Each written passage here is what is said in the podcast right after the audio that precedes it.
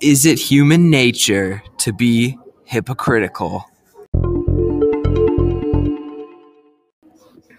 Hey, hippos. Coming at you with a new episode of To Kill a Chalkingbird on this beautiful day, March 13th, 2018. Anyways, speaking of hippos, Hypocrites, not the animal. there are lots of them in this book, To Kill a Mockingbird. It's a great book. It interconnects many different plots into one great story. It's set in a small Alabama town during the Great Depression. Yeah, and not everyone in To Kill a Mockingbird is a hippo. It's mainly just the women of the missionary circle and then basically anyone else who's racist. And it's bad.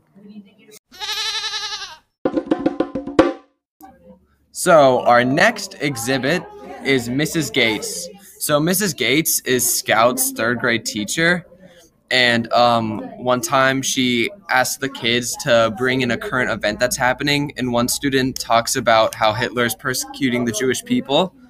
And Mrs. Gates expresses how she dislikes Hitler's persecution of the Jewish people. And she thinks you shouldn't persecute anyone.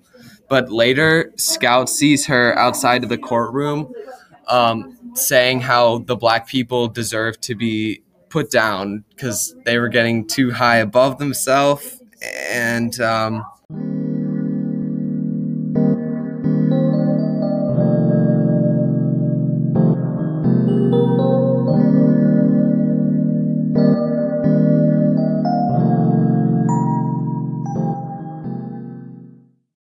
and we're back. All right our next topic is the missionary circle Missionary circle is not a missionary circle. They sit around a table and that's rectangular.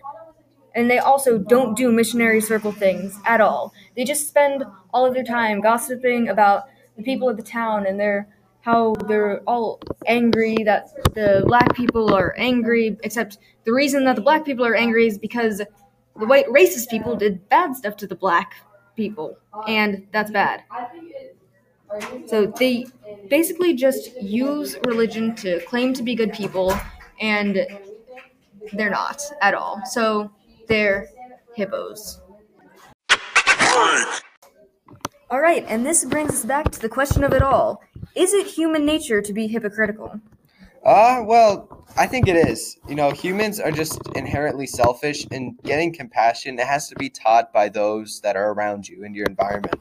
Right, but if you can teach compassion, then isn't judgment also taught?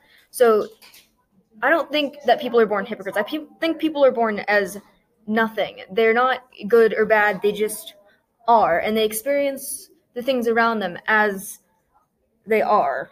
And you, when you, there are a lot more hypocrites in the novel than there are like innocent people, but that just ties into the fact that you lose your innocence when you become a, become a hypocrite. That's like kind of one of the big themes in To Kill a Mockingbird is losing your innocence.